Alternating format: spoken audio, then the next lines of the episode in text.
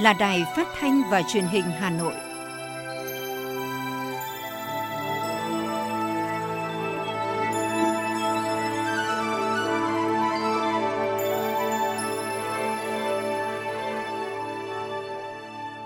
Kính chào quý vị và các bạn. Bây giờ là chương trình thời sự của Đài Phát thanh Truyền hình Hà Nội, trực tiếp trên tần số FM 90 MHz. Tối nay thứ tư, ngày 11 tháng 5 năm 2022, chương trình có những nội dung chính sau đây.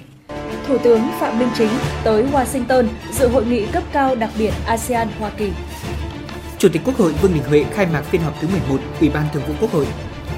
Phó Thủ tướng Thường trực Phạm Bình Minh và Chủ tịch Ủy ban nhân dân thành phố Chu Ngọc Anh chúc mừng đại lễ Phật đản Phật lịch.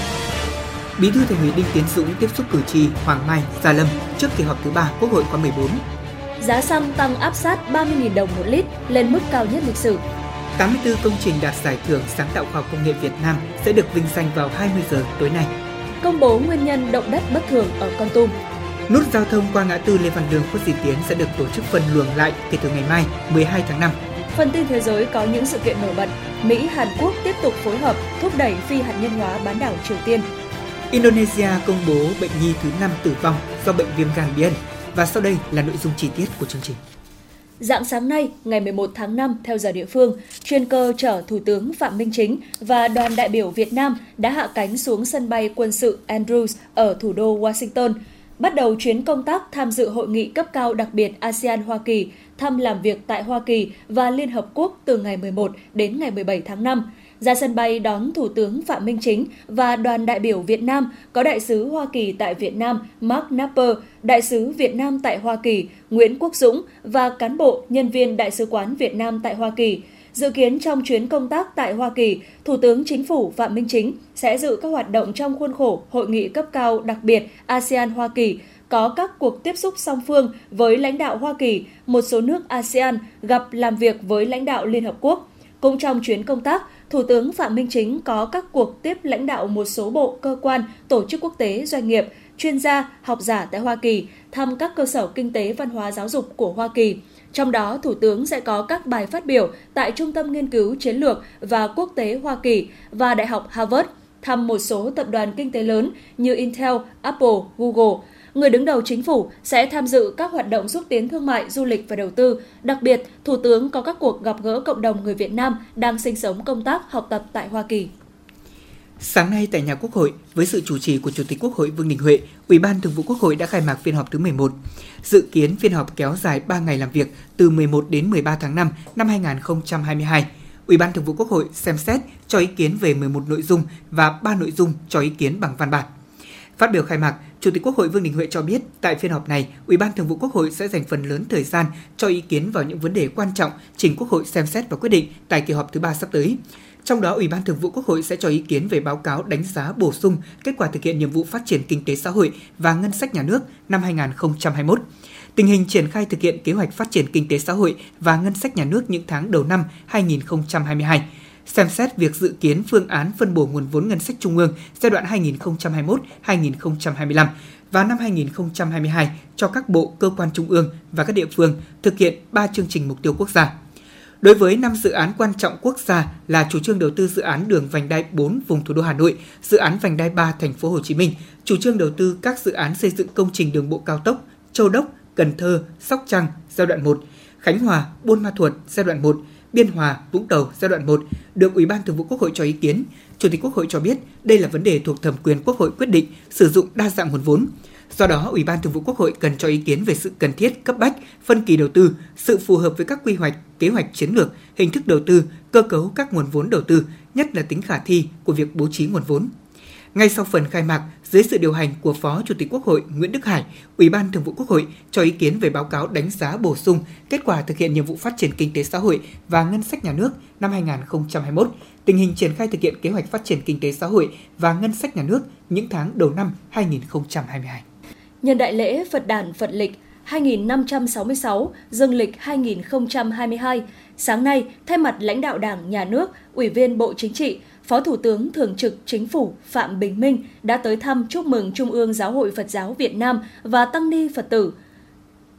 Chúc mừng Trung ương Giáo hội Phật giáo Việt Nam cùng toàn thể Tăng ni Phật tử đón một mùa Phật đản an lạc, Phó Thủ tướng Phạm Bình Minh đánh giá Phật giáo Việt Nam đã luôn đồng hành cùng dân tộc trong việc xây dựng bảo vệ đất nước. Đảng, Nhà nước hết sức quan tâm đến đồng bào theo đạo nói chung và với Tăng Ni Phật tử nói riêng – bày tỏ vui mừng sau 2 năm đại dịch COVID-19 bùng phát, các hoạt động của tôn giáo nói chung, trong đó có các hoạt động của Phật giáo đã được tổ chức trở lại với Đại lễ Phật đản 2022. Nhấn mạnh, 2022 là năm hết sức quan trọng với Phật giáo Việt Nam với việc tổ chức Đại hội Phật giáo Việt Nam lần thứ 9. Phó Thủ tướng tin tưởng Giáo hội Phật giáo Việt Nam sẽ tổ chức thành công đại hội với phương châm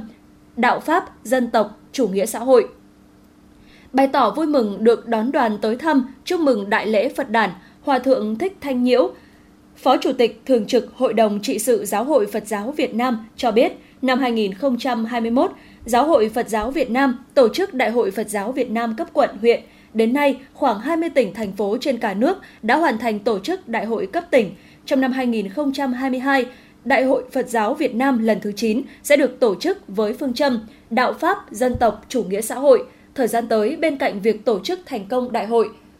Phật giáo Việt Nam sẽ tiếp tục đồng hành cùng dân tộc, cùng xây dựng và phát triển đất nước.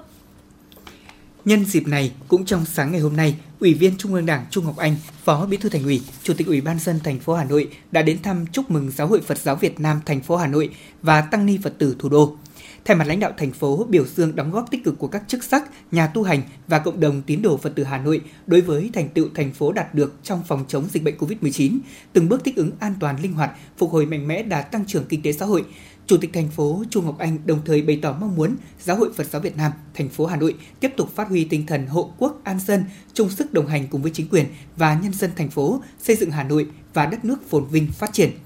vui mừng cảm ơn chính quyền thành phố luôn tạo điều kiện cho Phật giáo thủ đô hoàn thành tốt các hoạt động Phật sự, nhất là tổ chức thành công Đại hội Phật giáo 30 quận huyện và tiến tới Đại hội Phật giáo thủ đô lần thứ 9. Hòa thượng Thích Bảo Nghiêm, trưởng ban chỉ sự Giáo hội Phật giáo thành phố Hà Nội phấn khởi cho biết, đại lễ Phật đản đang được các cơ sở tự viện tổ chức trang nghiêm, đưa đạo Phật đến gần hơn với mọi tầng lớp nhân dân. Đồng thời khẳng định các cấp hội Phật giáo luôn phát huy tinh thần đoàn kết, hòa hợp, xây dựng khối đại đoàn kết toàn dân tộc, đoàn kết tôn giáo, xây dựng thủ đô Hà Nội văn hiến, văn minh, hiện đại.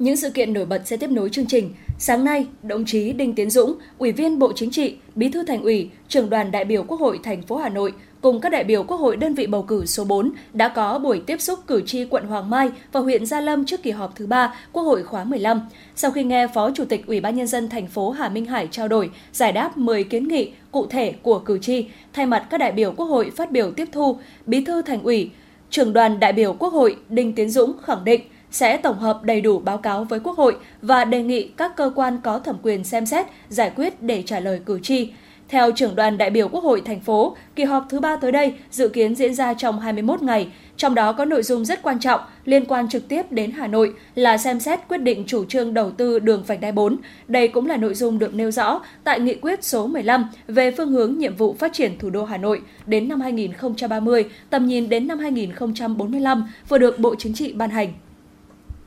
Đề cập bối cảnh tình hình và những khó khăn thách thức đặt ra cho thành phố, đồng chí trưởng đoàn đại biểu Quốc hội thành phố cho rằng Hà Nội phải khẩn trương quán triệt, triển khai các nghị quyết Hội nghị Trung ương 5 khóa 13, nghị quyết số 15 của Bộ Chính trị tiếp tục triển khai thực hiện tốt việc thí điểm tổ chức mô hình chính quyền đô thị, quyết tâm cao hơn nữa để hoàn thành 22 chỉ tiêu phát triển của thành phố năm 2022, phấn đấu GRDP tăng từ 7 đến 7,5%. Đồng chí Đinh Tiến Dũng cũng yêu cầu các cấp các ngành triển khai thực hiện chủ trương đẩy mạnh đầu tư vào ba lĩnh vực giáo dục, y tế, văn hóa, đẩy mạnh tiêm vaccine phòng COVID-19 cho trẻ từ 5 đến dưới 12 tuổi, tăng cường công tác quản lý đất đai, quản lý quy hoạch và trật tự xây dựng, tiếp tục ra soát, đơn giản hóa các thủ tục hành chính, cải thiện môi trường đầu tư kinh doanh, tăng cường thanh tra trách nhiệm giải quyết khiếu nại, tố cáo đối với thủ trưởng các cơ quan đơn vị. Trước mắt các địa phương tập trung thực hiện nhiệm vụ đăng cai tổ chức thành công SEA Games 31, qua đó để lại ấn tượng sâu đậm trong bạn bè quốc tế. Sáng nay tại Hà Nội, Trung ương Đoàn Thanh niên Cộng sản Hồ Chí Minh phối hợp cùng với Ban tuyên giáo Trung ương, Ủy ban Văn hóa Giáo dục của Quốc hội, Bộ Văn hóa Thể thao và Du lịch, Đài truyền hình Việt Nam và Liên hiệp các hội văn học nghệ thuật Việt Nam tổ chức hội thảo Không gian mạng và sứ mệnh bảo vệ biên cương văn hóa tư tưởng của tuổi trẻ. Hội nghị trực tuyến tới 63 điểm cầu tỉnh thành đoàn, Bí thư Trung ương Đảng, trưởng Ban tuyên giáo Trung ương Nguyễn Trọng Nghĩa tới dự. Tại hội thảo, các đại biểu tập trung thảo luận các nội dung nhận diện tầm quan trọng, tác động, ảnh hưởng của không gian mạng, của các dịch vụ xuyên biên giới đối với sứ mệnh bảo vệ biên cương, văn hóa, tư tưởng trong giai đoạn hiện nay, thực trạng giải pháp nhằm phát huy các giá trị văn hóa truyền thống của dân tộc, góp phần thúc đẩy các ngành công nghiệp văn hóa tại Việt Nam phát triển và vươn tầm thế giới. Các đại biểu cũng kiến nghị đề xuất các cơ chế kiểm soát đối với các sản phẩm văn hóa trên không gian mạng để vừa bảo đảm cung cấp thông tin một cách chính xác chân thực nhằm định hướng văn hóa cho nhân dân, nhất là cho thế hệ trẻ, đồng thời tạo môi trường công bằng lành mạnh để các nền tảng, các sản phẩm văn hóa trên không gian mạng trong nước được phát triển hiến kế, định hướng để giúp Đoàn Thanh niên Cộng sản Hồ Chí Minh, các cấp các ngành và tuổi trẻ Việt Nam tham gia thực chất hơn, sâu hơn vào công tác bảo vệ biên cương văn hóa tư tưởng. Phó giáo sư tiến sĩ Bùi Hoài Sơn, Ủy viên Thường trực Ủy ban Văn hóa Giáo dục của Quốc hội cho rằng cần có hệ thống chính sách pháp luật phù hợp, tạo hành lang pháp lý và môi trường hỗ trợ phát triển cho các ngành công nghiệp văn hóa. Điều quan trọng đó là để tạo ra các chính sách thu hút nguồn lực, cần phải coi đầu tư vào văn hóa là đầu tư phát triển, không phải là lĩnh vực tiêu tiền, thậm chí đem lại nhiều tiền cho đất nước. Chỉ từ nhận thức như vậy thì mới hình thành các chính sách thu hút nguồn lực phù hợp để tuổi trẻ chung tay bảo vệ nền tảng tư tưởng văn hóa trên không gian mạng, Phó giáo sư tiến sĩ Nguyễn Thị Thu Phương, Viện trưởng Viện Văn hóa Nghệ thuật Quốc gia Việt Nam, Bộ Văn hóa Thể thao và Du lịch cho rằng cần tạo ra hệ sinh thái cho giới trẻ được sáng tạo. Cái hệ sinh thái mà khiến họ được tin tưởng, họ được hiểu biết có những cái diễn đàn uh, trên các phương tiện uh, truyền thông hay là các cái các cái chương trình uh, nó mang tính chuyên đề. Hoặc là chúng ta tổ chức rất nhiều những cái lễ hội. Những cái chương trình đấy cũng là chính là cái cách tạo ra một cái không gian tạo ra một cái môi trường để cho những người trẻ họ có thể kết nối với quá khứ họ có thể thừa kế cái không có cái cách nào sống động hơn giàu sự lan tỏa hơn khi chính người trẻ người ta chuyển hóa tất cả những gì thuộc diện giá trị cốt lõi của chúng ta thông qua cái hình thức biểu hiện mới thông qua cái cách cảm nhận mới. Phát biểu chỉ đạo tại hội thảo, Bí thư Trung ương Đảng, trưởng ban tuyên giáo Trung ương Nguyễn Trọng Nghĩa nhấn mạnh, văn hóa Việt Nam là thành quả của hàng nghìn năm lao động sáng tạo, đấu tranh kiên cường dựng nước và giữ nước của cộng đồng các dân tộc Việt Nam, là kết quả giao lưu và tiếp thu tinh hoa của nhiều nền văn minh thế giới.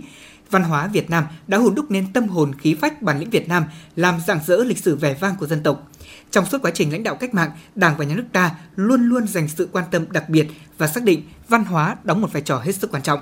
Tuy nhiên với sự phát triển mạnh mẽ của khoa học và công nghệ, chuyển đổi số, chúng ta đang đứng trước nhiều thách thức trong việc bảo vệ biên cương tư tưởng văn hóa. Vì thế, trưởng ban tuyên giáo Trung ương đề nghị Đoàn Thanh niên Cộng sản Hồ Chí Minh ở các cấp, các ngành và tuổi trẻ cả nước trước hết tận dụng tối đa các ưu thế của không gian mạng và quá trình chuyển đổi số để nâng cao nhận thức của thế hệ trẻ về truyền thống lịch sử của dân tộc, những giá trị văn hóa độc đáo, đặc sắc của dân tộc về vị trí vai trò của văn hóa đối với quá trình phát triển đất nước, bối cảnh cách mạng công nghiệp lần thứ tư, tổ chức đoàn cần tập trung nghiên cứu xác lập các giải pháp để hỗ trợ thanh niên khởi nghiệp, đổi mới sáng tạo trên lĩnh vực văn hóa, tổ chức cuộc thi khởi nghiệp về văn hóa, đầu tư hỗ trợ các dự án khởi nghiệp về văn hóa, các ý tưởng, sản phẩm văn hóa có giá trị cao, có sức lan tỏa lớn trong thanh thiếu nhi, Trưởng ban tuyên giáo Trung ương cũng đề nghị các cơ quan trung ương, các ban bộ ngành, đoàn thể nghiên cứu các nội dung của hội thảo, nhất là đề xuất kiến nghị của các chuyên gia, các nhà khoa học, nhà quản lý, những người hoạt động thực tiễn của tổ chức đoàn và các bạn thanh niên để tiếp tục tham mưu đề xuất với Đảng, Chính phủ về chủ trương chính sách, chế tài cụ thể để quản lý những sản phẩm văn hóa, định hướng văn hóa cho thế hệ trẻ và phát huy vai trò của tuổi trẻ trong sự nghiệp phát triển văn hóa dân tộc Việt Nam.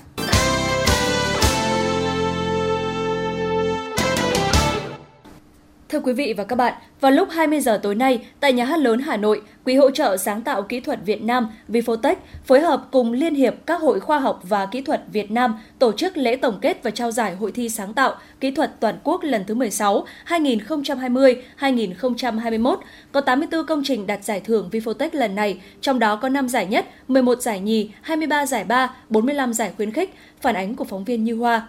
Theo tiến sĩ Lê Xuân Thảo, Phó Chủ tịch Quỹ hỗ trợ sáng tạo kỹ thuật Việt Nam Vifotech cho biết, Hội thi sáng tạo kỹ thuật toàn quốc lần thứ 16 đã nhận được hàng nghìn giải pháp tham gia tại các cấp cơ sở, tỉnh và thành phố và chọn ra được 542 giải pháp gửi ban tổ chức hội thi toàn quốc. Các giải pháp dự thi được chia theo 6 lĩnh vực: công nghệ thông tin, điện tử viễn thông, cơ khí tự động hóa, xây dựng, giao thông vận tải, vật liệu, hóa chất, năng lượng, nông lâm ngư nghiệp, tài nguyên môi trường, y dược, giáo dục và đào tạo. Ban tổ chức đã quyết định trao giải thưởng cho 84 giải pháp. Các tỉnh đạt nhiều giải là Phú Thọ, Bình Phước, Thành phố Hồ Chí Minh, Bà Rịa Vũng Tàu, Bắc Giang, Bạc Liêu, Đà Nẵng và Bộ Quốc phòng. Tiến sĩ Lê Xuân Thảo Phó Chủ tịch Thường trực Quỹ hỗ trợ sáng tạo kỹ thuật Việt Nam, Phó trưởng ban tổ chức cuộc thi, nói. Năm nay thì ờ, cái số lượng các đề tài tham dự hội thi sáng tạo kỹ thuật của nước tăng hơn mọi năm. Mặc dù dịch Covid-19 phát triển rất mạnh mẽ như thế nhưng mà các nhà hoạt động sáng tạo của Việt Nam đã rất là tích cực, đặc biệt là các liên hiệp hội các địa phương trong trong cả nước rất là nhiệt tình trong cái việc tổ chức. Về chất lượng mà nói thì hầu hết các công trình đều ứng dụng rất có hiệu quả trong sản xuất và đời sống. Cho nên là cái hội đồng đánh giá rất là cao. Năm giải nhất được trao lần này bao gồm lĩnh vực vật liệu hóa chất năng lượng, giải pháp thiết kế chế tạo lắp đặt hoàn thiện hệ thống Nation sản xuất đường refined từ đường thô, đường vàng chất lượng thấp của tác giả Trịnh Việt Dũng, công ty cổ phần mía đường Lam Sơn Thanh Hóa, lĩnh vực công nghệ thông tin điện tử viễn thông, giải pháp nghiên cứu thiết kế chế tạo thiết bị chế áp phương tiện bay không người lái Flycam của tác giả Nguyễn Huy Hoàng, Học viện Kỹ thuật Quân sự lĩnh vực y dược, giải pháp nghiên cứu sản phẩm mới, thuốc dược liệu viên hoàn nhỏ giọt. Quan Cardio, điều trị bệnh tim mạch của tác giả Phan Văn Ngọc, công ty cổ phần dược phẩm Quảng Bình. Lĩnh vực cơ khí xây dựng giao thông vận tải, giải pháp nghiên cứu thiết kế chế tạo máy lốc thép tấm dày 20mm đến 80mm của tác giả Hà Giang, công ty cổ phần cơ khí Hà Giang, Phước Tường, thành phố Đà Nẵng, lĩnh vực nông lâm ngư nghiệp và tài nguyên môi trường, giải pháp thu hồi khí hydrocarbon trên tàu chứa dầu Vietso Petro bằng cách lắp đặt thêm hệ thống thu gom hydrocarbon của tác giả Trần Văn Vĩnh, liên doanh Việt-Nga Vietso Petro, tỉnh Bà Rịa Vũng Tàu, là tác giả đoạt giải nhì, giải thưởng Vifotech năm nay, Phó giáo sư tiến sĩ Ngô Duy Thìn, nguyên giảng viên cao cấp trường Đại học Y Hà Nội cho rằng giải thưởng thực sự có ý nghĩa với những người làm khoa học. Một cái quan trọng mà theo tôi là nó có cái tính hàn lâm đối với nhà khoa học chúng tôi. Thứ hai là nó minh bạch không có cái chạy giải đây. Tôi nghĩ như thế. Cho nên ở bên chúng tôi thì có nhiều giải. Nhưng mà cứ nói đến Vifotech là chúng tôi rất thích. Hội thi sáng tạo kỹ thuật toàn quốc Vifotech đã trải qua hơn 30 năm với 15 lần tổ chức trao giải, 2 năm một lần. Trong 30 năm qua, đã có khoảng 7.000 giải pháp dự thi và gần 1.000 giải pháp được trao giải. Các giải pháp đoạt giải đã được ứng dụng rộng rãi trong sản xuất và đời sống, giải quyết các yêu cầu của thực tiễn, mang lại hiệu quả kinh tế xã hội cao. Cho đến nay, giải thưởng Vifotech vẫn luôn được cho là giải thưởng có uy tín cao nhằm tôn vinh động viên khuyến khích các nhà khoa học, các nhà sáng tạo, các tác giả có sáng kiến cải tiến kỹ thuật trong cả nước. Sáng nay tại Hà Nội, Ban chỉ đạo quốc gia về phòng chống thiên tai tổ chức họp báo công bố kết quả đánh giá công tác phòng chống thiên tai cấp tỉnh theo bộ chỉ số năm 2021. Cuộc họp được tổ chức theo hình thức trực tiếp kết hợp với trực tuyến kết nối với các điểm cầu tại 63 tỉnh thành phố. Thứ trưởng Bộ Nông nghiệp Phát triển nông thôn, Phó trưởng Ban chỉ đạo quốc gia về phòng chống thiên tai Nguyễn Hoàng Hiệp chủ trì cuộc họp. Tại cuộc họp này, Ban chỉ đạo quốc gia về phòng chống thiên tai đã công bố kết quả đánh giá công tác phòng chống thiên tai theo bộ chỉ số năm 2021 theo 3 nhóm. Nhóm 1 gồm 10 tỉnh có kết quả tốt nhất, nhóm thứ hai gồm 43 tỉnh có kết quả trung bình và nhóm thứ ba gồm 10 tỉnh có kết quả thấp nhất.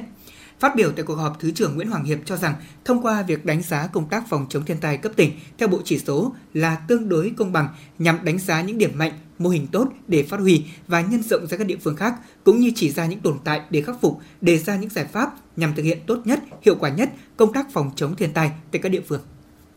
Tại cuộc họp, các đại biểu, các nhà báo trao đổi thảo luận các vấn đề liên quan đến kết quả đánh giá công tác phòng chống thiên tai cấp tỉnh theo bộ chỉ số năm 2021 và các giải pháp thực hiện trong những năm tiếp theo. Mục tiêu xây dựng bộ chỉ số đánh giá công tác phòng chống thiên tai cấp tỉnh, xác định chỉ số phòng chống thiên tai để theo dõi đánh giá một cách thực chất khách quan và công bằng kết quả thực hiện công tác phòng chống thiên tai hàng năm của cấp tỉnh, đánh giá kết quả triển khai các nhiệm vụ phòng chống thiên tai trong tổ chức, nhiệm vụ của ban chỉ huy, văn phòng thường trực, trong các giai đoạn phòng ngừa, ứng phó và khắc phục hậu quả bằng định lượng thông qua điểm số. Trên cơ sở đó so sánh xếp hạng kết quả thực hiện công tác phòng chống thiên tai hàng năm giữa các tỉnh thành phố, thông qua chỉ số phòng chống thiên tai, xác định rõ điểm mạnh điểm yếu trong việc thực hiện công tác phòng chống thiên tai, giúp cho các tỉnh thành phố có điều chỉnh cần thiết về nội dung, giải pháp trong triển khai công tác phòng chống thiên tai hàng năm. Sáng nay, Viện Vật lý Địa cầu, Viện Hàn lâm Khoa học Công nghệ Việt Nam đã có báo cáo khảo sát của các chuyên gia và các nhà khoa học về đánh giá hoạt động động đất tại khu vực hợp Khom Plong của Con Tum và lân cận. Theo kết quả kiểm tra khảo sát đánh giá ảnh hưởng của động đất, cho đến thời điểm hiện tại, Viện Vật lý Địa cầu kết luận các trận động đất xảy ra trong hơn một năm vừa qua có độ lớn từ 1,6 đến 4,5 độ Richter tại khu vực huyện Con Plong và lân cận gây chấn động lớn nhất là cấp 5 theo thang MSK 64 với cường độ chấn động như vậy là chưa đến mức độ nghiêm trọng. Nhận định ban đầu, động đất tại khu vực này là động đất kích thích gây ra do hồ chứa. Tuy nhiên để khẳng định nguyên nhân phát sinh động đất và có cơ sở để dự báo xu thế hoạt động động đất cũng như cường độ của động đất trong tương lai nhằm đánh giá khả năng gây thiệt hại cho các công trình dân sinh và thủy điện thì cần phải có những khảo sát quan trắc, nghiên cứu chi tiết hơn về địa chất kiến tạo và chế độ địa chấn trong khu vực Con Tum và vùng lân cận.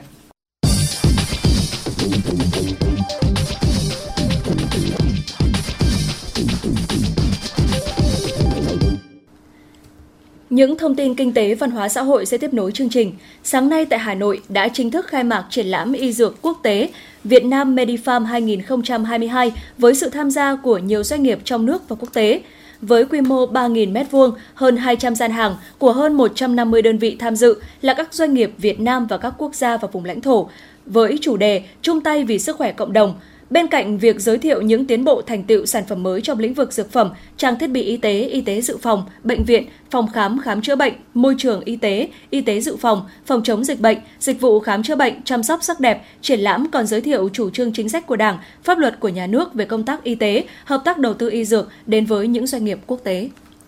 Thưa quý vị, Liên Bộ Công Thương Tài chính quyết định tăng giá xăng dầu trong kỳ điều hành ngày hôm nay 11 tháng 5. Theo đó, thì giá xăng E5 là 28.950 đồng một lít, tăng 1.490 đồng một lít so với kỳ điều hành lần trước. Giá xăng RON 95 là 29.980 đồng một lít, tăng 1.550 đồng một lít và đây cũng là mức giá cao nhất của xăng RON 95 từ trước đến nay.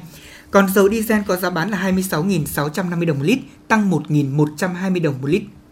Hôm nay, Tổ chức Action Aid quốc tế tại Việt Nam, Quỹ hỗ trợ chương trình Dự án An sinh xã hội Việt Nam, Báo Kinh tế Đô thị đã tổ chức lễ phát động cuộc thi Những công hiến thầm lặng năm 2022. Cuộc thi được tổ chức với mục tiêu tiếp tục nâng cao nhận thức của các bên về những thách thức mà lao động Việt Nam, đặc biệt là lao động nữ trong lĩnh vực phi chính thức, phải đối mặt trong bối cảnh dịch COVID-19, hậu COVID-19, hội nhập khu vực quốc tế, thách thức do biến đổi khí hậu và nền kinh tế số tạo ra. Thanh tra Bộ Giao thông Vận tải vừa đề nghị thanh tra các sở giao thông vận tải kiểm tra và xử lý vi phạm liên quan đến việc lắp camera trên ô tô kinh doanh vận tải, xây dựng kế hoạch và tổ chức thực hiện đợt cao điểm về kiểm tra, xử lý vi phạm liên quan đến camera giám sát lắp trên xe ô tô kinh doanh vận tải. Thời gian thực hiện đợt cao điểm từ ngày 20 tháng 5 đến ngày 20 tháng 6 năm nay. Kể từ ngày mai 12 tháng 5, giao thông qua ngã tư Lê Văn Lương Khuất Duy Tiến sẽ được tổ chức phân luồng lại bởi dự án hầm chui chính thức bước vào giai đoạn thi công nước rút cuối cùng để phân đấu hoàn thành vào dịp mùng 10 tháng 10 năm nay.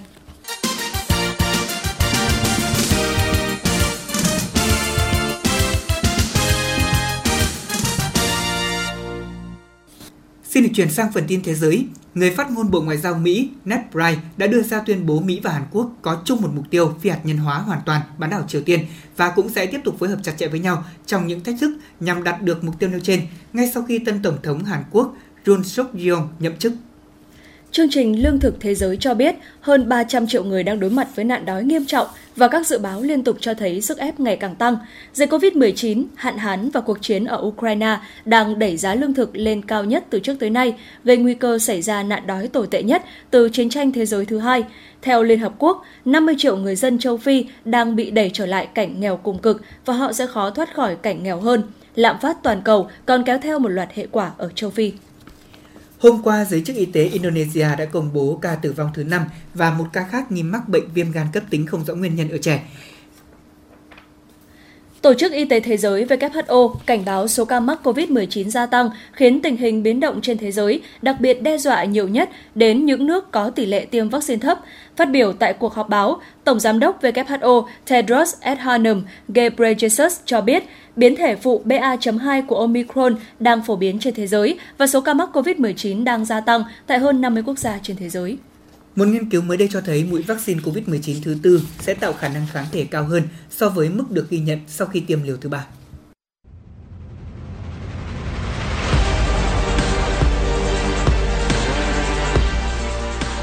Bản tin thể thao Bản tin thể thao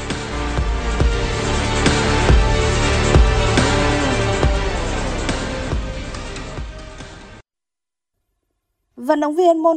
Tô Thị Trang mở hàng huy chương vàng cho đoàn thể thao Việt Nam tại SEA Games 31 khi vượt qua võ sĩ Aklopen của Philippines ở hạng dưới 48 kg dành cho nữ. Tiếp đó Hồng Mơ hạng dưới 52 kg dành cho nữ, Bùi Minh Quân hạng dưới 81 kg dành cho nam và Trần Thương hạng dưới 90 kg dành cho nam cũng đã lần lượt giành huy chương vàng tiếp theo. Kuras cũng có thêm một tấm huy chương đồng nữa của Tuyết Hân ở hạng cân dưới 52 kg dành cho nữ. Mưa lớn từ sáng đã ảnh hưởng không nhỏ đến các đội tuyển bóng ném bãi biển Nam. Nhưng ở trận đấu thứ 5 của đội tuyển Việt Nam đã diễn ra vô cùng quyết liệt và kịch tính. Nhập cuộc quyết tâm nhưng khi kết thúc hiệp 1, Philippines là đội giành chiến thắng với tỷ số 14-18. Khoảng thời gian nghỉ giữa hiệp với lợi thế lớn từ sự cổ vũ nhiệt tình của khán giả đã giúp các cầu thủ Việt Nam tự tin tấn công, dứt điểm hiệu quả hơn trong hiệp 2 và thắng cách biệt 21-14. Ở loạt ném 1-1 quyết định, thủ môn Nguyễn Văn Tùng xuất sắc cản phá cú ném thứ ba của Philippines và tuyển Việt Nam vươn lên giành chiến thắng 18, tỷ số chung cuộc là 2-1. Như vậy với 5 trận toàn thắng, bóng ném bãi biển Nam Việt Nam sớm đoạt huy chương vàng trước một vòng đấu, Philippines giành huy chương bạc, Thái Lan giành huy chương đồng.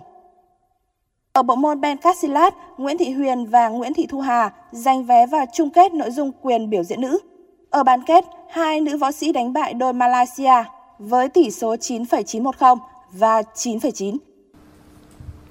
Thưa quý vị và các bạn, trong sáng nay, toàn bộ các trận đấu chung kết của 6 nội dung biểu diễn môn Pencastilat gồm cá nhân, đôi và đồng đội của nam và nữ đã diễn ra với sự cạnh tranh rất kịch tính. Mở màn cho phần thi đấu của đội tuyển quốc gia Pencastilat là hai vận động viên Nguyễn Thị Thu Hà và Nguyễn Thị Huyền ở nội dung đôi nữ đấu trực tiếp với hai vận động viên Rizka Hermawan Ririn Rinasi ở Indonesia. Với bài biểu diễn đạt 9,925 điểm, bộ đôi vận động viên Việt Nam chỉ giành huy chương bạc, còn đôi vận động viên Indonesia giành huy chương vàng với 9,945 điểm. Nhiều áp lực tâm lý đã xuất hiện khi Vương Thị Bình, Nguyễn Thị Thu Hà Nguyễn Thị Huyền vào cuộc thi đấu ở nội dung đồng đội nữ và cũng là phần thi đấu cuối cùng ở nội dung biểu diễn. Tuy nhiên, bộ ba vận động viên Việt Nam đã hoàn thành xuất sắc bài thi và tỏ ra vượt trội trước đối thủ đến từ Brunei. Phần thi đấu của Vương Thị Bình, Nguyễn Thị Thu Hà, Nguyễn Thị Huyền được các trọng tài chấm 9,996 điểm, vượt trội đối thủ với 9,915 điểm và đem về tấm huy chương vàng trong niềm vui sướng của các đồng đội. Vận động viên Nguyễn Thị Thu Hà chia sẻ. 14 năm tập luyện Thấy là rất là vinh dự khi là năm nay được nhân huy chương vàng ngay tại Việt Nam mình. Hôm nay ờ, đánh thì trạng thái của ba đứa thì khác nhau. Tại vì em với Huyền là đánh nội dung đôi rồi. Còn Bình thì chỉ đánh một nội dung đồng đội ba thôi nên là vào thi đấu phải tập trung hết tinh thần là nhìn vào động đồng đội của mình để làm sao để hoàn thành bài thi cho thật là tốt ạ. Trong khi đó, huấn luyện viên Nguyễn Thanh Tùng cũng rất vui mừng khi các học trò đã vượt qua nhiều áp lực để thi đấu thành công. Thật sự là bây giờ đến bây giờ thì thật sự là cảm xúc rất là vui, quá là xúc động và nghẹn ngào luôn. Cũng là cũng là lần đầu tiên trên đất nước mình và các em cũng thi đấu nhiều năm và giành được tấm huy chương này.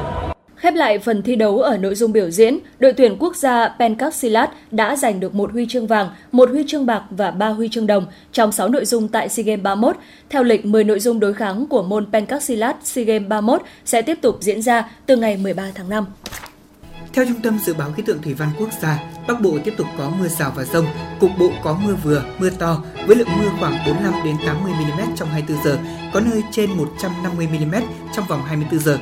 Từ đêm ngày 11 tháng 5 đến khoảng ngày 15 tháng 5, khu vực vùng núi Trung Du, Đồng bằng Bắc Bộ có mưa vừa mưa to, có nơi mưa rất to. Mưa lớn tập trung vào chiều tối và đêm với lượng mưa phổ biến từ 150 đến 300 mm một đợt, có nơi trên 400 mm một đợt. Trong mưa rông có khả năng xảy ra lốc, xét, mưa đá, gió giật mạnh. Nguy cơ cao xảy ra lũ quét sạt lở đất tại vùng núi Bắc Bộ và ngập úng tại các khu vực trũng thấp.